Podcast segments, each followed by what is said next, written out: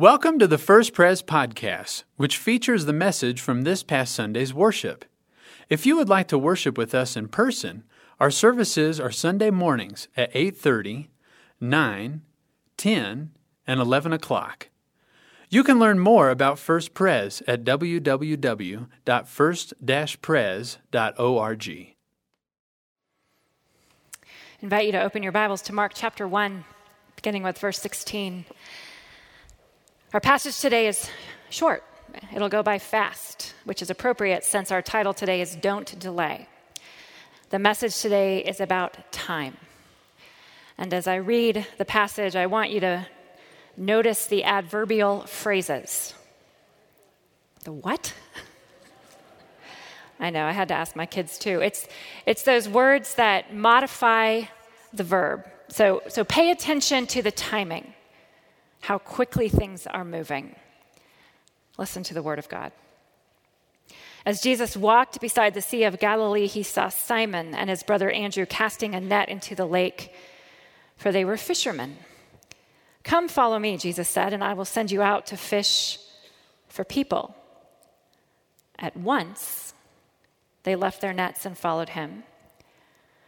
When he had gone a little farther, he saw James, son of Zebedee, and his brother John in a boat preparing their nets. And without delay, he called them, and they left their father, Zebedee, in the boat with the hired men and followed him.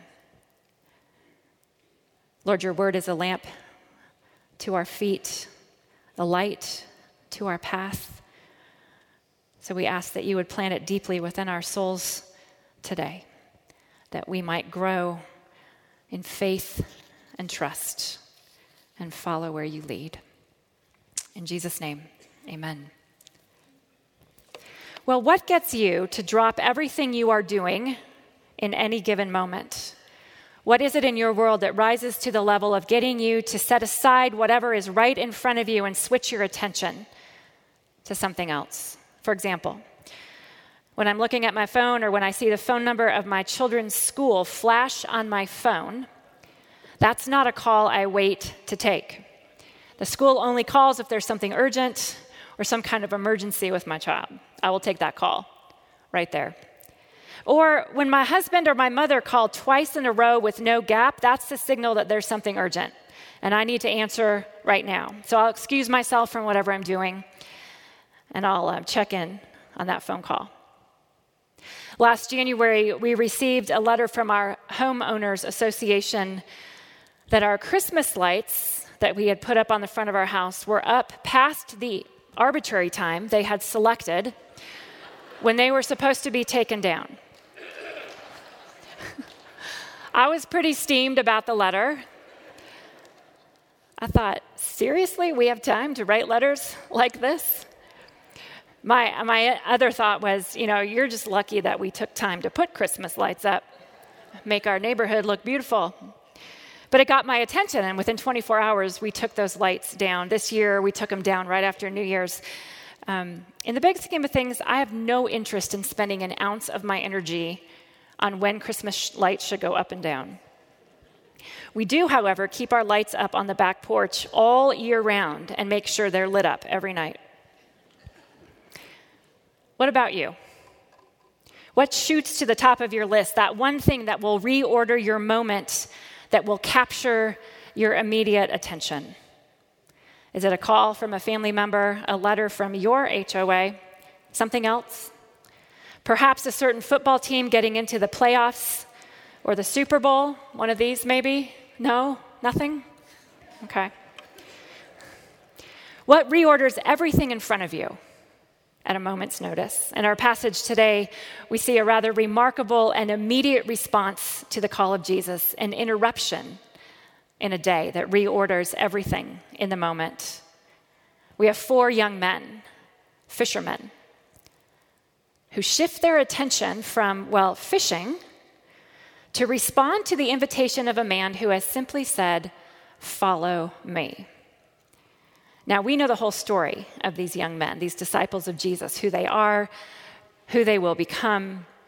But their life of following Jesus had to start somewhere. At some point, they had to stop what they were doing, they had to turn, and they had to begin something else. This story is their start moment. As John Ortberg simply states in his widely read book, if you want to walk on water, you got to get out of the boat. Simon, Andrew, James, and John got out of the boat. To start something new, you got to get out of the boat. And Mark tells us that the fishermen responded at once. The word here translates immediately, at once, straight away, and my favorite translation, without unnecessary zigzagging. Mark uses this word 42 times in his gospel. And as you know, his gospel is short, it's quick, it's responsive, it's active, it's exciting. The king has entered his kingdom. Life pours out wherever the king goes. A reordering of reality flows from his words, and joy is experienced by those who meet him. Wherever the king goes, the creation is immediately responsive. Who is this king? Who is this Jesus? Adam, my husband, and I were talking about this story earlier in the week, and he mentioned that for a grown man to be drawn away from his work or his father is a big deal. Guessing that's true. So let's spend a few moments digging in. Who is this Jesus? And why is the response so quick? We read that Jesus is walking by the Sea of Galilee. He's out and about, he's really there walking around, and as he walks, he sees what's around him. Last week at our eco gathering, which is our denominational meetings, Dr. Condoleezza Rice spoke to us about being kingdom leaders, and she commented that Jesus walked the neighborhood. He walked so he could see. The text says Jesus saw Simon and Andrew, he saw James and John. The call of Jesus isn't generic or abstract, spoken from on high to anyone who just might happen to be listening. The call of Jesus is particular, and it's to a person. Now, Mark doesn't expand on this, but John does in his gospel. He writes When Jesus saw Nathanael, he said, Here is truly an Israelite in whom there is no deceit. And Nathanael asked, How do you know me? And Jesus answered, I saw you while you were sitting under the fig tree before Philip called you. I see you, says Jesus. I see you. He knows you. He knows who you are, how you're put together. He made you, by the way. He knows what brings you joy, what brings you grief, what your struggles are. He knows where you live what your work is. Jesus sees you, He knows your name, and He knows your address. When Jesus calls you to start something, He calls the real you right now in this moment. He doesn't call some abstract version of you or some version of you that you wish you were. He sees you as you are in the moment and invites you to take a step out of the boat. How will you respond? How will we respond? A week from Wednesday, we begin the season of Lent, which I mentioned earlier. It's a season when many of us will take just a little bit of extra time to listen to the voice of Jesus. Like Advent, it's a holy and expectant time for the church. But interestingly, the majority of our life together is spent in a season referred to on the church calendar as ordinary time. It begins after Pentecost and ends with Advent, and then there's this window in between Advent and Ash Wednesday. So we're in ordinary time right now until Ash Wednesday. Our passage today finds Jesus seeking out the four fishermen in the middle of an ordinary day. They're fishing. They're casting nets, they're preparing nets, they're doing their job. There's nothing especially sacred or set aside about this moment. Jesus simply interrupts their everyday standard routine. Jesus speaks in the middle of the day. Not just Sunday in worship, although he does speak here, not just when we're in Bible study or at a prayer group, although he does speak there, but he also speaks in a staff meeting, during a phone call, playing with our kids, studying for an exam, when we're in the car, at the grocery store. The voice of Jesus comes into the midst of the ordinary and the mundane. And if we are alert, aware, responsive, the call of Jesus changes everything. Jesus reorders our lives. Everything we do becomes infused with kingdom purposes. In New Hampshire, there's an intervarsity retreat center where, when I was in college, we spent a lot of time.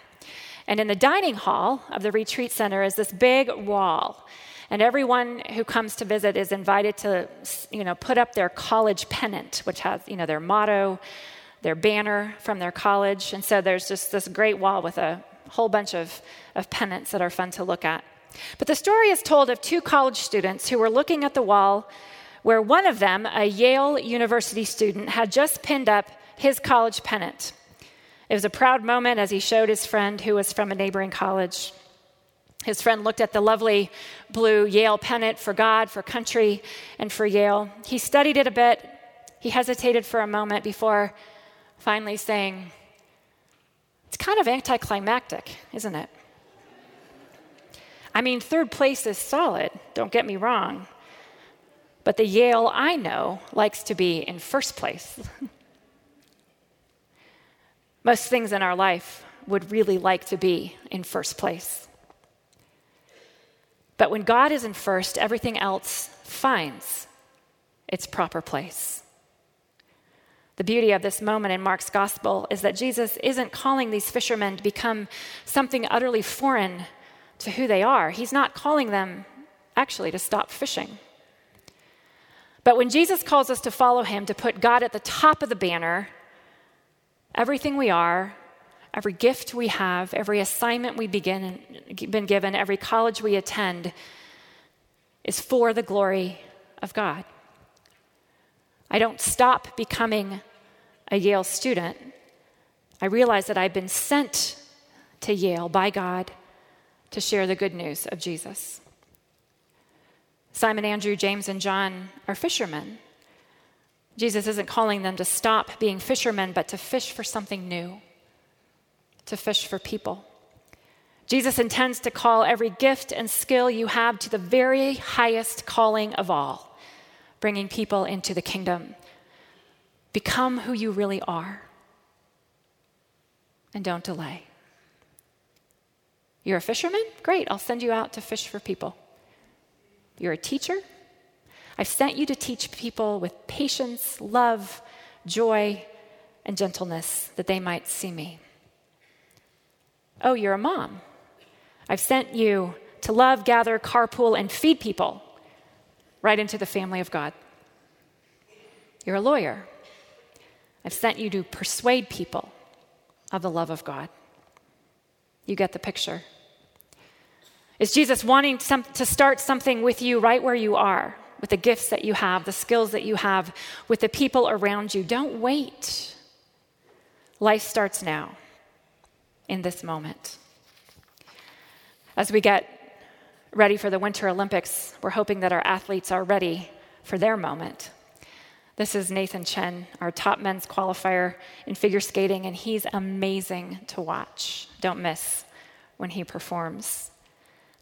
But all the athletes have worked so hard. They have tuned their training regiments to this one moment when they will leave everything on the floor. There won't be a second chance. I was watching men's figure skating the other night, and there was an outstanding performance by a skater from Japan who did four quad jumps. Um, and you pretty much have to do four quad jumps to even, you know, be considered for a medal at this point. But on the first quad jump, he fell. He got back up and he skated the rest of his performance flawlessly. And the commentator said, I think it's fine that he fell on that first jump. Better here than in his Olympic moment. He needs to save every last perfect piece of the routine for the time when it counts. Nothing is more important. When our skaters take the ice at Pyeongchang, the time has come. Just before this, Jesus preaches his first sermon, communicating that the moment has now arrived, that the time has come. The king is bringing his kingdom. Nothing is more important than this time, this moment, today. So don't delay. The writer of Hebrews clarifies this for us. Today, if you hear his voice, do not harden your hearts. The writer indicates that delay can harden the heart. When we continually hear the voice of the Lord, but we don't respond, eventually we, be, we can become non responsive and hard hearted to the voice of God. We can easily talk ourselves out of responding to God's word. Did I really hear the voice of God? Maybe I'll do it next week, next month. Pretty soon we've forgotten, or we've convinced ourselves that it wasn't really a call from Jesus. So the exhortation from Hebrews is but encourage one another daily, as long as it's called today, so that none of you may be hardened by sin's deceitfulness. When you hear Jesus' voice, it's time to follow, to take the step, to get out of the boat. What's your out of the boat step today? I mentioned about our annual meeting last Sunday night where we celebrated five generations of ministry in our congregation. One of the couples we celebrated was Jeff and Kathy Freischlag, who oversaw the greenhouse ministry for seven years as they poured their lives into young adults. It was only eight years ago that Dr. Cliff Anderson cast a vision for this community house. And I asked Kathy to tell me more about what it looked like for her and Jeff to step out of the boat, to start, to say yes. When she heard Cliff's vision and sensed the Spirit might be calling them to respond, what was her first step? What did she do? And other than thinking in her mind, good luck with that, Cliff, she prayed. As God brought that vision to mind over time, that invitation to her, um, she said she prayed about it. And honestly, she said, I, I hoped it would go away. But she found herself being drawn again and again into that call. Eventually, she talked to her husband Jeff and then to Cliff, and they took the plunge. But the first step for Jeff and Kathy wasn't to run out and buy a downtown fixer upper and get to work. Eventually, they would do that. But the first step for Kathy was prayer, and then to talk to Jeff and Cliff about it. Sometimes we can think of prayer as passive activity. Prayer, however, is active engagement with God. Even to pray for something to go away means that you're engaging with the Lord. I love that that was part of her process. You know, there's a big difference between ignoring God and asking God to reconsider what He's put before you. One posture is passive and disengaged, the other is active and fully engaged. Say something back to God. Maybe your first step today is, is just simply acknowledging that God has spoken to you, has said something to you, to pray, to ask Him more about it. Maybe your next step is telling somebody that you believe that Jesus is asking you to start something, to do something, engage. A first step gets you moving. And we all know Newton's first law of motion. Here he is to tell us an object in motion stays in motion. An object at rest will never move. Get out of the boat. Get moving. Start praying. Start talking. Take that first step. I close with this. As I thought about my own life and what helps me be responsive to God, what helps me to live a don't delay life, and like, like you, I don't do it perfectly. But I look at this little story in Scripture and I realize it's not complicated. In fact, I pulled out three words that stand out to me, three simple ideas that keep me responsive. The first one is word. There's, you know, Jesus talks in this passage. Jesus said, Jesus said. So, word is what my first word, listening for the word of God. Be in the word of God. I'm most responsive to God when I'm in the Word regularly, asking God, What are you saying to me? What are you speaking? What guide me, lead me? We gather and worship and hear and receive the Word together right here every Sunday. The Word of the Lord we know brings life, brings order to our steps. The Lord, by His Word, shows us what the next step is. Are you in the Word? The second word is brother. You probably noticed, but God calls, Jesus calls two pairs of brothers in this story. That's kind of neat. They don't get out of the boat alone. They're called together. God is calling others alongside us, siblings, brothers, and sisters in Christ. Who is God calling with you to take the step with you? I need people, brothers and sisters in my life, to help me take risks, to share my journey, to pray for me, to help me understand what God is saying to me through His scripture. I'm more responsive to the Lord when I'm sharing my life with other Christians. Are you part of a small community? Do you have a circle of friends who does that for you? This Lent, we'll have the opportunity to, to get involved in a life group if you're not already in one. In fact, I think there's signups right outside the door, a step you can take today. Maybe your next step is toward community, people to go with. And the final word is people. I need to be with people. This pushes me past my Christian community. I need to walk the neighborhood. When I'm isolated from people, I get confused about what's important to them, where people are, what they care about, what they struggle with. If Jesus is sending me to fish for people, I need to move in toward people. Whether I'm in my front yard, at my kids' school, at a Super Bowl party, serving in a place of mission, I need to be with people. Maybe your start has to do with walking the neighborhood. It's a beautiful day today. You could start today. The time is now, Jesus says, today. Jesus is pouring his life into this world his hope, his redemption, his restoration. And he invites us to get out of the boat and be part of it. What a privilege to hear the call. Don't delay, take a step, move. Let's pray. Jesus, we thank you for your word that calls us toward you, to follow you. Thank you that your word is active in our life. We want to be active with you. Lord, maybe in this moment you are speaking to us. You are asking us to take a step of faith, to follow, to start something.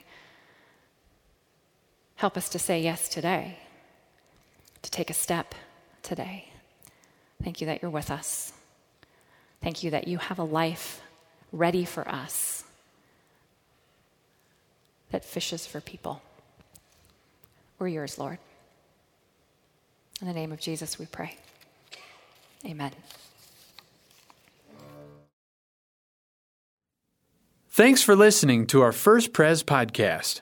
For more information, you can visit us online at www.first-pres.org.